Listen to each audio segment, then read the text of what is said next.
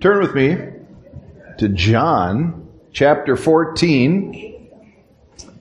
John chapter 14, beginning with verse 1. It's always good to start with verse 1.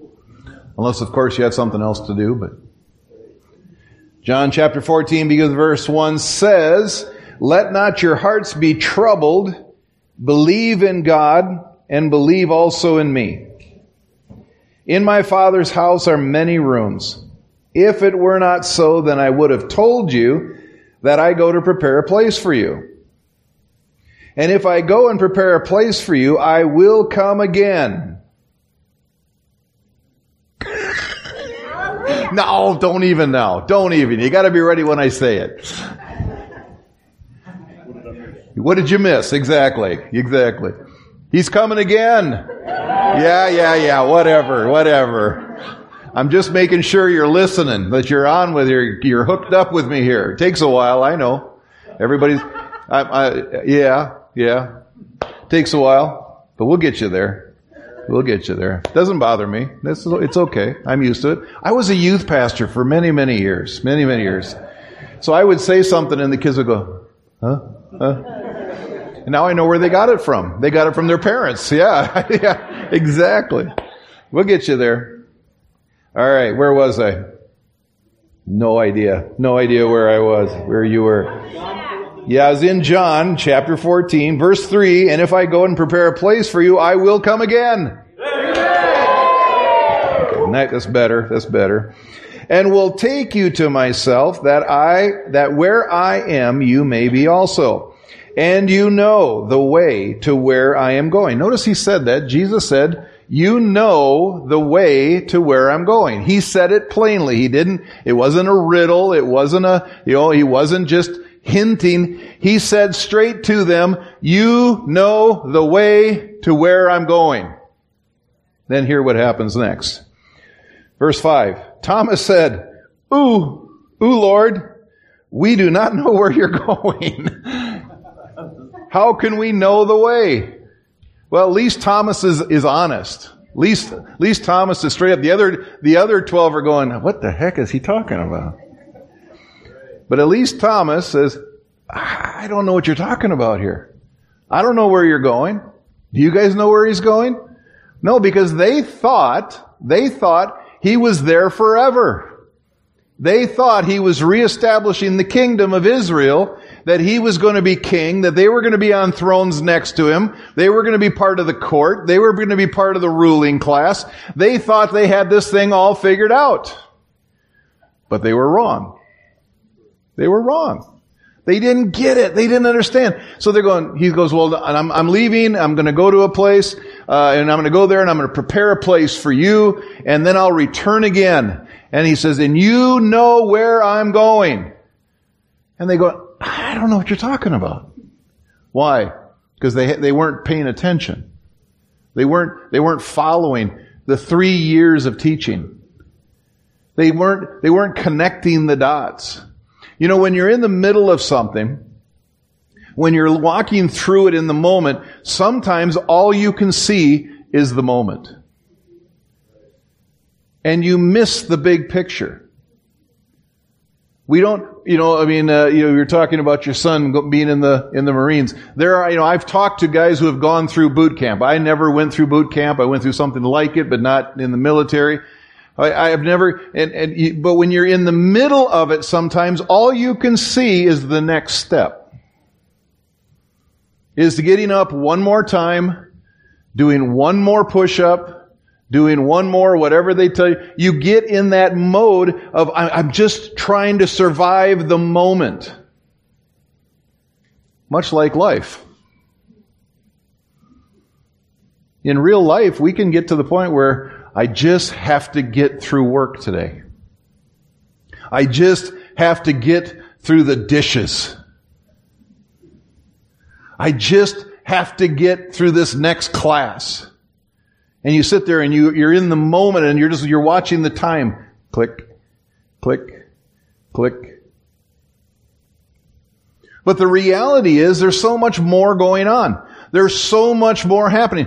I wish I understood Back when I was in 9th grade, 10th grade, 11th grade, 12th grade, when I wished I had realized what was actually happening, and that someday I'm going to be 60 years old standing here.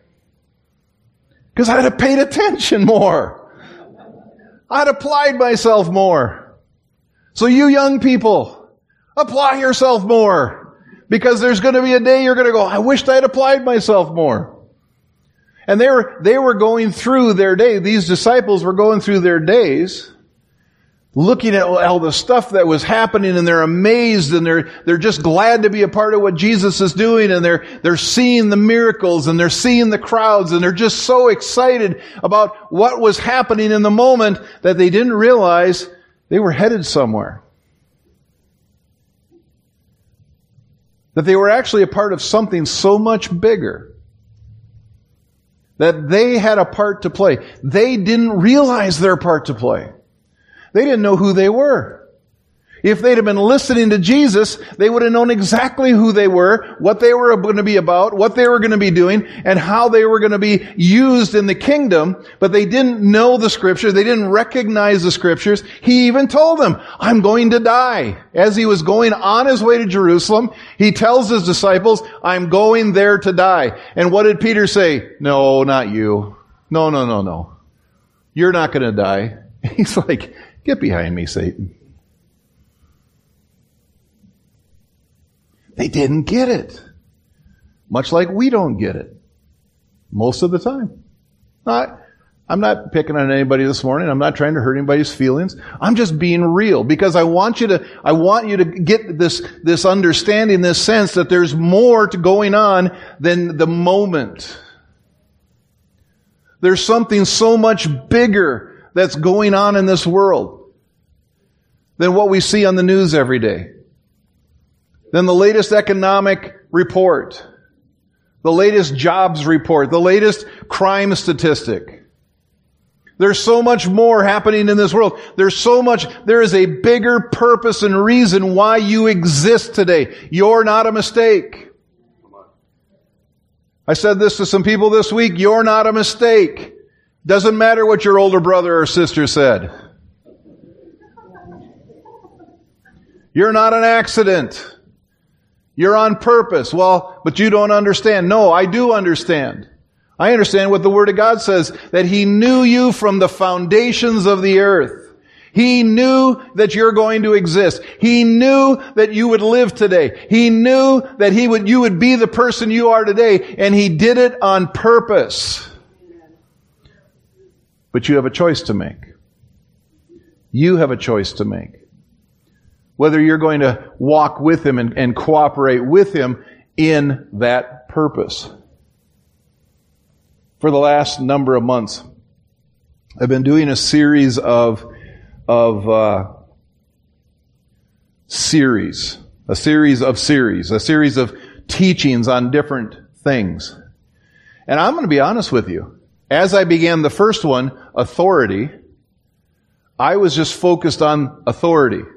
I was focused on the moment. I didn't know that it would actually be a series of series that would all tie together and come up with a specific call to action that where we find ourselves today. I looked at authority as kind of, well, this is the next series. I need to study it out. I need to prepare it. I need to get it ready. And I need to do this. So I did that. We did a number of weeks on authority, talking about what your authority. You as a believer in Jesus Christ has authority. How much authority do you have? You have all of the authority. He has given you all of the authority in heaven and on earth to do the things He's calling you to do. But if all we're looking at is, well, how can I use this authority to meet my needs, to cover today, to sort out what's going on today, we miss the big picture that there's something more going on. So we did the series on authority. We did the series together on authority. I thought it was really good. I was blessed by it. I had a great time. After that, I knew that I was supposed to do a series on faith. I had never done a series on faith before. I'd taught on faith different times, and you hit on the points every once in a while. But I had never done a whole bunch of sermons really focused on faith and understanding what faith is and understanding, defining it, and then knowing how to walk by faith, showing biblically why we have to walk by faith. And I thought we were just doing a series on faith because I didn't see the big picture. And then we just finished up a series on grace. I knew as we were finishing up faith, the Holy Spirit was saying, the next one's going to be on grace. And I was like, oh, that's awesome. I really want to teach on grace. This is cool. This is going to be great. So I studied grace. I put together a series of sermons, and I did a whole series on grace. And I'm thinking, that's awesome. This was so much fun. I'd never done a series on grace. And then I started praying, and towards the end of that, I started praying and saying, Lord, what's next? What's the next one? And he goes, well, the logical next step. And I was like, okay, what is that? And I was waiting for an answer. And I'm just like, and all of a sudden I realized that it wasn't just random topics that he was pulling and leading me to teach on, but he's been leading us down a path, because what's coming next, what we're going to do a series on, a number of sermons on, you have to understand your authority. You have to understand first that you have authority, and you have to understand how to operate in your authority. So if you missed that whole series, they're on the website. They're on YouTube. You can watch every single one of them. There's the podcast. There's the Light Up the Valley podcast that has all of those sermons on it. Every one about authority. Just go right through them. You can be listening to them during the week, and then catch this one catch these on the weekend, and so on. And then you can also listen to all the ones about faith, because you can have authority, you can have the authority, but if you don't understand that you need to have to walk out that authority by faith, you're not going to be able to do anything with it. How do we please God? By faith. But faith is just this ooey-wooey, I don't have enough faith, and where do I get more faith? No, you've been given a measure of faith. And what is faith? I trust God. I trust God. I believe what He says. That's the simple version. But you can go back and listen to all the sermons. It's awesome. It's amazing. It's wonderful. Just ask me. But you walk by faith, because what He's going to ask you to do next, if you don't trust Him, you won't do it. Because the thing is, you can't do it. You can't do it. You can't do what He's going to ask us to do next. How He's going to apply, how all of this gets applied, and how all of this gets used moving forward, you can't do it without faith unless you trust Him. And you trust what He says, and you trust what He said He'll do for you, and you trust, and then you do something about it, because that's what faith is. It isn't just that I trust God, it's that I trust Him enough to do what He tells me to do. And then by stepping that out, acting it out, I actually fulfill the miraculous. The stuff I can't do by myself. We have to be able to walk by faith. But then you have to realize that you can't do it in your own strength. That's why we need grace. It's His ability. Remember what the definition of grace, the different definitions that we use, is that God's grace is Him doing it through you. If I think I have to do what's coming next in my own strength, I will fail, because I can't do it in my own strength. I can't do any of the things that He's asking us to do, that He's leading us to do, that He's told us to do, that He's directed us to do. We can't do any of them in your own strength. You can't do it. But He can through you. How does He do the impossible, the miraculous, the powerful, the amazing? How does He do that? He does it because He's given you authority. He's given you authority. But you have to believe by faith that He's given you that authority, and then allow Him to do it through you by grace. Here's the deal. If you try to take any of those parts out of what we've been teaching before and try to do what we're going to do next, you're going to fail. It's going to blow up. Or you're going to self-destruct. No, I don't mean... I mean, you're going to try to do it. You think in pride, I'm doing this. No, that's why you have to understand grace is because it's not you. Anything that happens up here, any growth that happens in any individual has nothing to do with me. Except I'm just being obedient to do what He's told me to do. It's Him. He's doing it. It's the Holy Spirit. He's the one who's helping you. He's the one who's teaching you. He's the one. I just have a job to do, and I do my job, and look what happens. It's amazing. People get saved. It's not me. It's not you. You know, to think that it's you, that you have to do something, or you have to be good enough, or you have to practice, or to think that you get any credit for this. That's pride, and it'll destroy you. Pride will destroy you. I've seen it. I've seen people operate, doing what they think the Word is saying to do, but they do it in their own strength, and they do it with their thinking that they're the ones doing it, and it destroys them.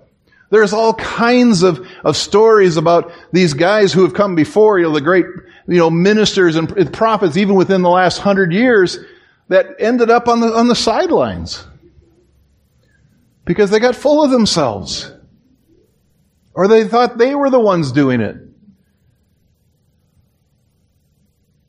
And they blew up. But you're not going to blow up. You're not going to. Because you're going to listen to all the sermons. And you're going to take it to heart. And you're going to do some amazing things. You're going to do some powerful things. You're going to do the miraculous. Because that's what's next. That's what's next. The expectation for the miraculous. The expectation for the impossible.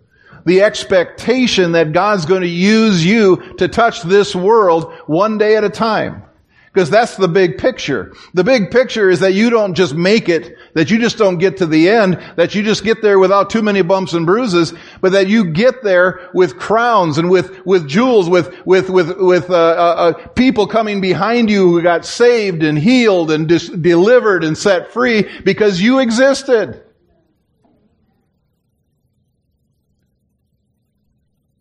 I told this story last week, and you'll probably hear it a few more times through the series. But I was a few weeks ago, and that's how I got to this next stage, this next series, is I was getting ready to go to bed. Deb's already in bed. I'd been thinking of the cares of this world. I've been thinking about the stuff that was going on, the things I had to do, my task list. I was thinking about the problems in the world. I was praying for our mission team. I was praying for a friend who was sick. I was thinking about all of these things, and I was asking God, help that person. Do this. Lord, help this group. Help, Lord, solve this situation. I'm asking God, because in prayer, He says, ask of me. He says, ask of me, and I'll give you whatever you ask for. In my name. So I'm asking Him. I'm just walking through the house, getting ready, heading in that direction. I'm not being super spiritual. It's not like I was on my knees in a closet. I was getting ready for bed. But I've been thinking about it. I've been just meditating on all these things that have to get taken care of. And I heard the voice of the Lord so clearly. He said, "What are you going to do about it? What are you going to do about it?"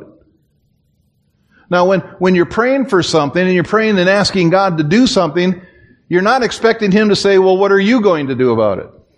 I wasn't expecting that. I was expecting Him to do something about it. And He turned around and He goes, "What are you going to do about it?"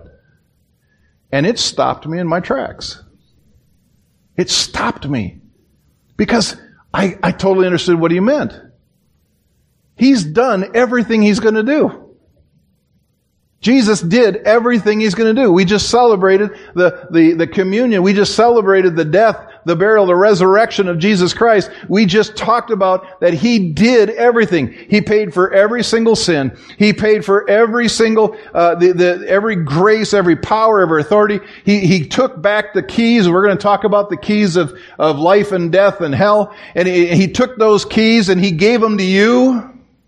He's done everything He needs to do. That's why the disciples are going, where are you going? Because He says, and his answer will be, we'll see what it will be, I've done everything I'm going to do. Now it's your turn. Now it's your turn. And they all went, what the heck is He talking about? What's He talking about? Jesus, what are you talking about? Where are you going? I don't understand. I thought you were going to do, I thought you were going to be the king. I thought you were going to, and Jesus said, no. I'm going to go do the last thing I need to do here. And then it's your job. And we're going to see that in depth. Continue on. But I wanted to give you that context of what He's talking about here in John. John 13, the chapter 13, chapter 14, 15, 16, and 17 are all take place in the upper room. That whole discourse. That's why we actually have a written, thank you, sir, dialogue of Jesus talking and them talking. You wonder, how do they know these things? The prayer in chapter 17, I always wondered, how do they know what He prayed? Well, He prayed it out loud right in front of them. In the upper room. This wasn't part of the Gethsemane prayer. To be honest with you, I used to think it was the Gethsemane prayer. It wasn't. It was in the upper room. We can see that by reading through it again. He prayed this right in front. But all of these chapters are in the upper room. This is the last thing He said to them. Guys, here's the deal. I'm going to be taken off. They're going to kill me. I'm going to go, I'm going to be betrayed. And he told Judas up in that upper room, go do what you're going to do. He knew what was about to happen. He knew it from the Word of God. And He says, okay, here's what you need to know. What you need to know is that I'm going to go prepare a place for you. Where I'm going, you can't come right now, but you will come later, and you know the way. You know the way. How do they know the way? Next verse, 6. Jesus said to him, I am the way, the truth, and the life. No one comes to the Father except through me. If you had known me, you would have known my Father also.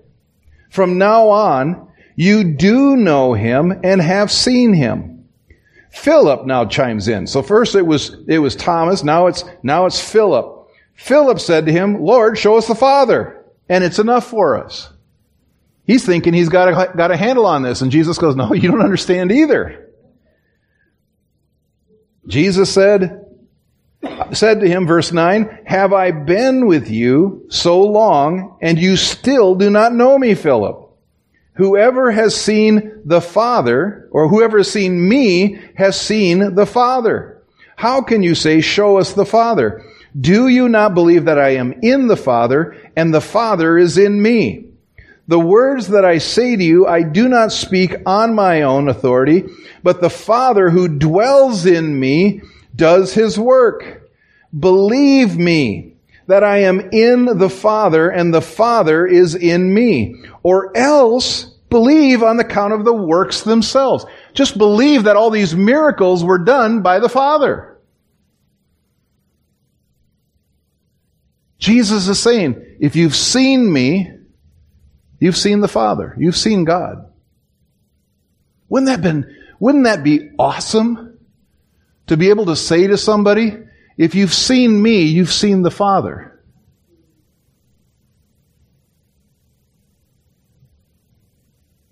Let that sink in for a little bit longer, because you'll get there. You can say, you should say, if you've seen me, you've seen the Father. Oh, gosh, Pastor John, now you're getting weird on us here. I'm not Jesus. Well, no, you're not Jesus. You're you.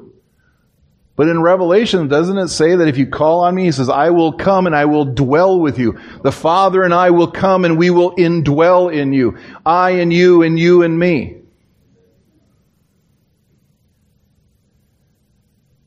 The big picture, folks, is that you're not just Cheryl from Woodbury.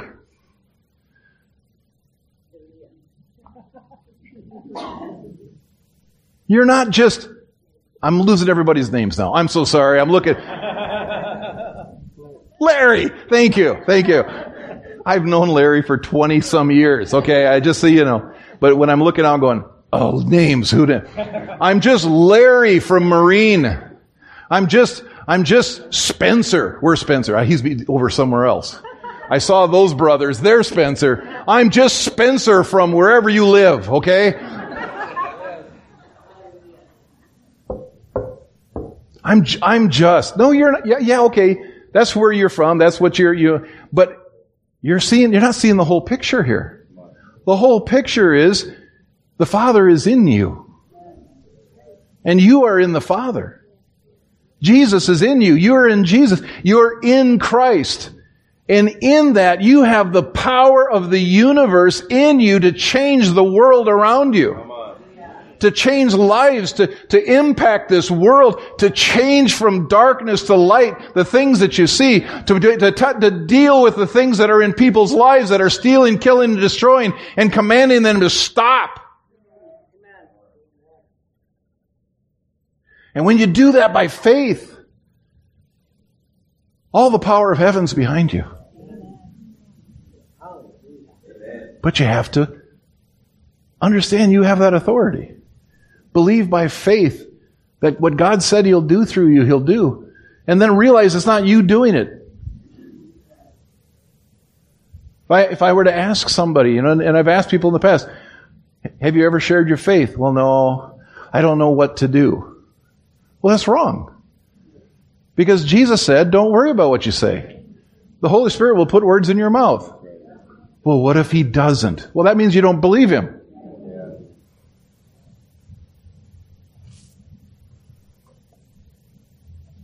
You see where this all ties together? It's beautiful. This is so cool. I'm excited. I don't care if you're excited. I'm excited. I think it's amazing. Verse 12, here's the cool verse. Here's the one. This is the one this whole series is wrapped around. Verse 12. Truly, truly, I say to you, whoever believes in me will also do the works that I do. And greater works than these will he do, because I'm going to the Father. Whatever you ask in my name, this I will do, that the Father may be glorified in the Son. If you ask anything in my name, I will do it. Jesus gives us permission in that verse to do the stuff that He was doing. And what was the stuff that He was doing? What was the stuff that He was doing? And we're going to spend a period of time. I don't know. I don't want to say too much, but I don't know how long it'll be. I know from one week to the next what's going on.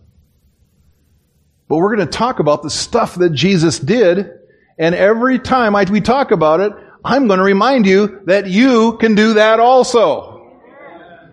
Well, no, but I'm just Spencer from wherever I live. No. You're not just... I had a friend.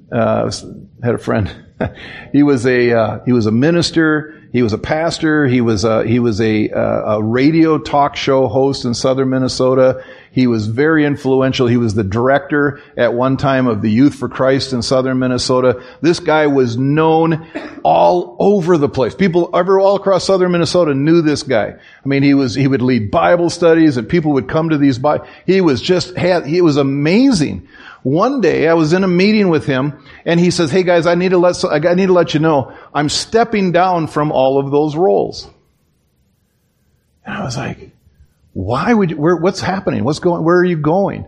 He goes, "I'm not going anywhere." He says, "The Lord just told me through prayer And I've been praying about this a ton. And the Lord told me I need to step down from the ministry, from the directing of the youth group, Youth for Christ, from being on the radio, I'm stepping down from all of those things. We said, what are you going to do? And he goes, I don't know. I just know the Holy Spirit has told me to step down from all of these things. And I'm just going to be obedient to do it. And he did it.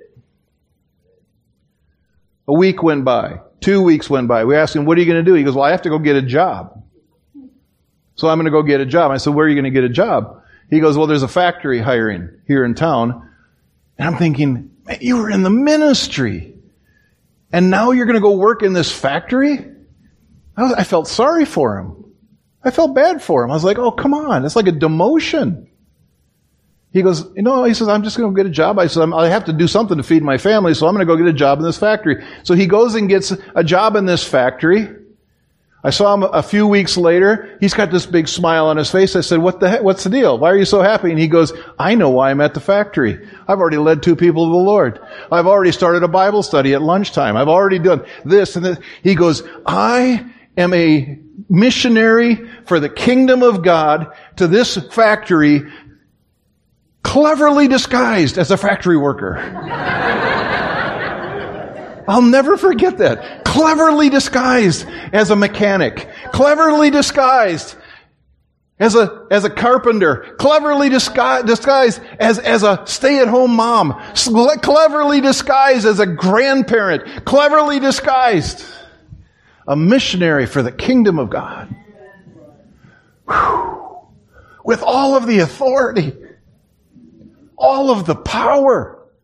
All of the grace. To see miracles, signs and wonders, the same ones Jesus did, and even greater ones.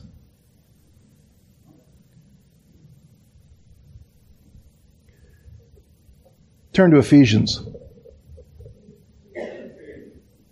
Ephesians chapter 4.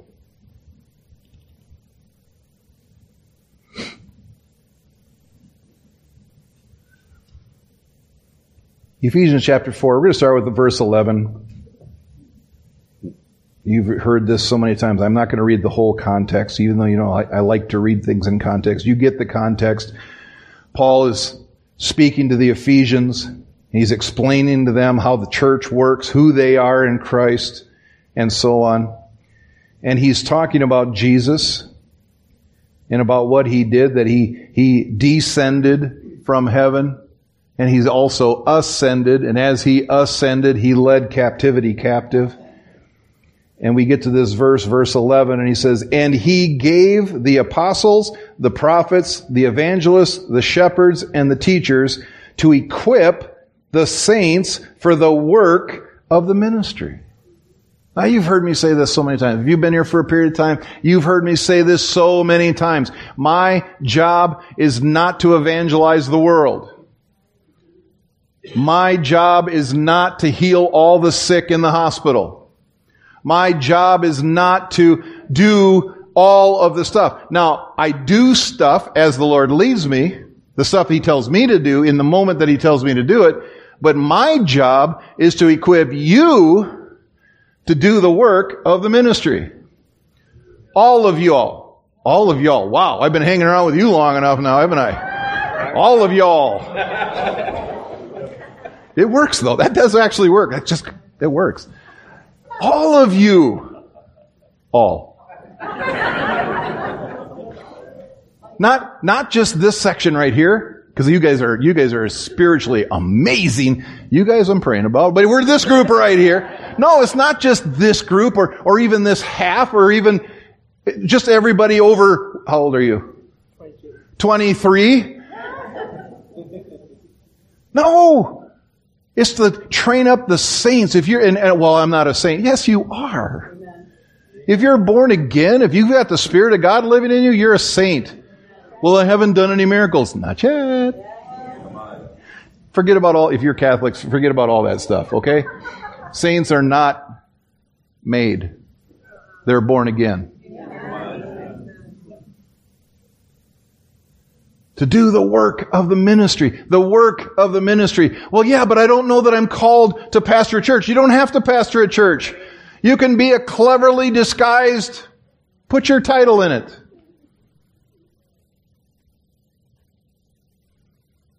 And you do the work of the ministry right there. Well, yeah, but I don't see a lot of people every day. Doesn't matter. Maybe you see the one person you need to.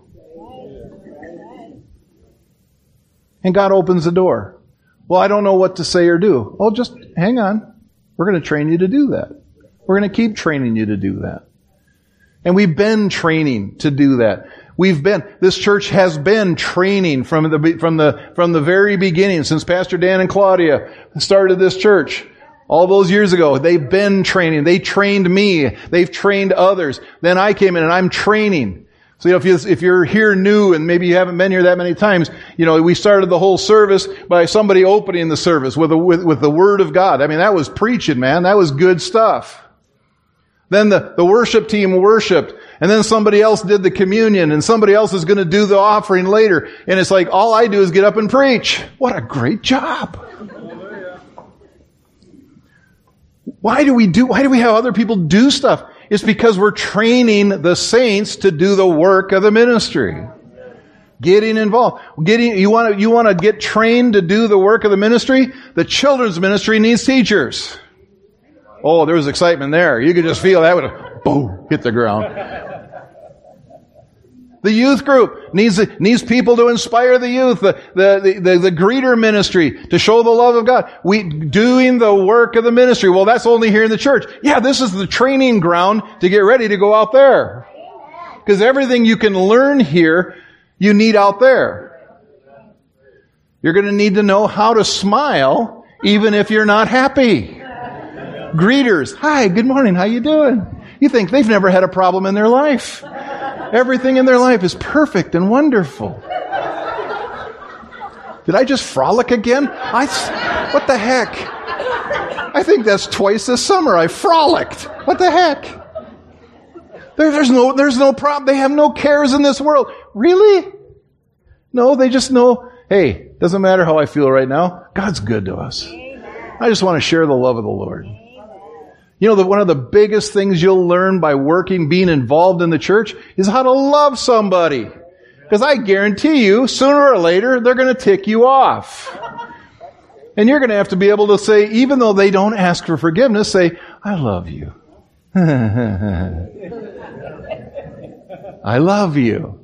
And then one day you'll actually be able to say, I love you. And no grimace afterwards. It takes time. It took me years and years and years. Praise God. Train up the saints to equip the saints for the work of the ministry. Verse 12. For building up the body of Christ until we all attain the unity of the faith and of the knowledge of the Son of God to mature manhood, to the measure of the stature of the fullness of Christ. When you get born again, it's that phrase born again. What does that mean? That means you're starting over. You're starting over because Jesus has forgiven your sins. You're starting with a clean slate. But you're still the person that you were 10 minutes earlier. The physical person, the soulish person. You still have the same thoughts, the same, you still act the same way. From that point on, it's like a baby being born. That's why it's called born again. You're being born. You start out with a fresh slate. A baby needs to learn how to grow, how to walk, how to talk, how to do this stuff. And nobody looks at a baby and goes, a newborn baby and says, get up and go to work. No sane person. No, it takes time. Now, a 10-year-old, you can look at him and go, get up and go to work. Maybe not in the world, but they can clean the garage. Oh, hallelujah. They can haul the garbage. They can pay, they can do something. They can get to work. Then the older they get, then they actually go get a job where they may get paid for it. You don't have to pay your kids. That was free. That was just free for you. You don't have to pay your kids. We didn't pay our kids for a long time. Tally would argue with you. She finally negotiated, but I made her negotiate. I paid her $0.25 every time she moved the sprinkler in the yard. $0.25. So even if she did it 10 times, I'm not out much. I'm okay. Just recently, we were watering the lawn. She's 22. I said, I'll pay you $0.25 to go move that water sprinkler. She wouldn't do it. But it's training the saints. It's training us up. It's helping us out. It's getting the word in you. It's preaching. It's teaching. You're learning stuff. And as you learn, you grow into mature manhood, womanhood, personhood, humanityhood. It's not a sexist thing. It's just talking about all of man, growing up into the fullness of who God called us to be. And when we do that, we understand how to do and walk in the things that He's asking you to do. You don't give a child, you don't give a 5-year-old a pickup to drive back and forth to school. They can't handle it. You give them a little responsibility, then a little bit more responsibility, then a little bit more. Sooner or later, when they're old enough and they've proven themselves, you can give them the pickup to drive to school or to work or to wherever. Because you trust them. But it takes time. Same thing in the kingdom. You have all the authority in the universe. You have all the authority and the power and the potential, but you don't know how to use it. You have to grow up in it. And that's what we're doing here now. You now understand that you have the authority. You now understand that you do this by faith. You now understand that you have the grace. God's given you the grace to heal the sick, folks. God has given you the grace to preach the gospel. And I don't mean preach it from a pulpit. You may. That's all right. If you do, that's fine. But sharing with your cubicle worker over a cup of coffee is preaching the gospel. I've done in the past probably more preaching outside of this pulpit that I have in the pulpit. Now I've done it for a number of years, so it probably isn't true anymore, but used to be true. You have everything you need to do the stuff that Jesus did. It's time to expect it. And it's time to step out. What are you going to do about it? When you hear about somebody who's not born again, what are you going to do about it? When you hear about somebody who's sick in their body, what are you going to do about it? When you hear there's a financial or a physical need that someone needs, what are you going to do about it? You can pray all you want to, but if somebody doesn't go do something about it, it ain't going to happen.